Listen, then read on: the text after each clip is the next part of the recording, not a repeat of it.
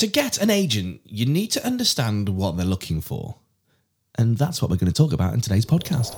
This is the Theatre Kid podcast, offering tips and advice from industry professionals for actors, singers, and dancers who dream of one day becoming a professional performer.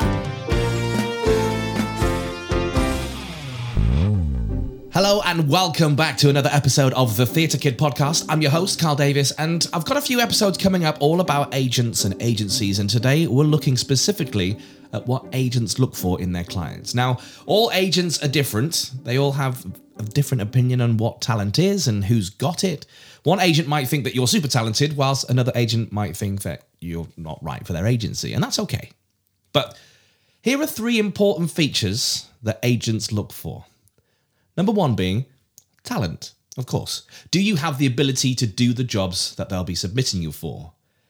So you need to have a good understanding of your own ability. You need to know your product because you are the product. Singers, you'll need to have a good understanding of your vocal range, what your strengths are, what your weaknesses are. You need to know which style of singing best suits your voice. It's the same for dancers. Some are better at street dancing, others prefer ballet.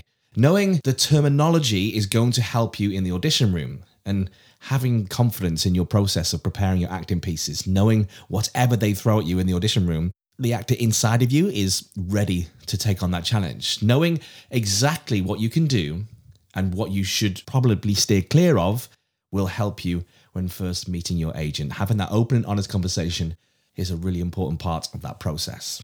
Number two, they're looking for personality. Are you easy to work with? Unpleasant people rarely get asked back to do other jobs, whereas lovely people will get jobs simply from word of mouth.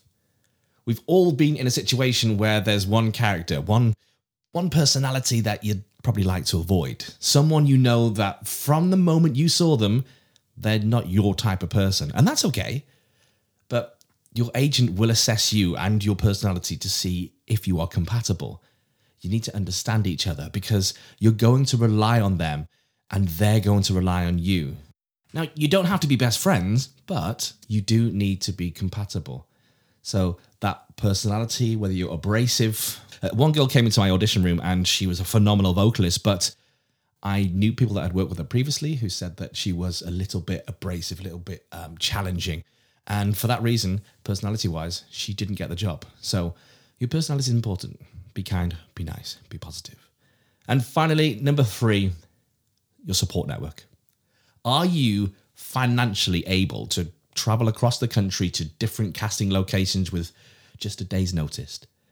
Can your family take you to castings? Is if your agent submits you for a really exciting project, one that is perfect for you, but you can't go because your mum is at work, then the agent isn't going to confidently submit you for other projects, or maybe you can't afford the train fare, or whatever the, the situation might be.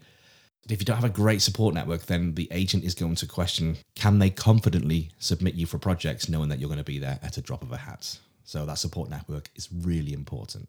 So that's three important features talent, personality, and your support network. Now, agents are always looking for exciting new talent, but don't contact them without doing your research first. Make sure you check out their website and make sure you give them everything that they've asked for from that website post. This will show them that you're thorough and you've done your homework before contacting them. Agents want to work with good people, good people just like you. But it's also important that you understand the agent and client relationship. And that's exactly what I'll cover in the next podcast. In the meantime, I've put a link in the show notes to our free workshop, which will show you the way that most professionals get an agent. It's a very, very simple process and it's completely free workshop. You should definitely check that out. But for now, have a good week. I'll see you in a bit.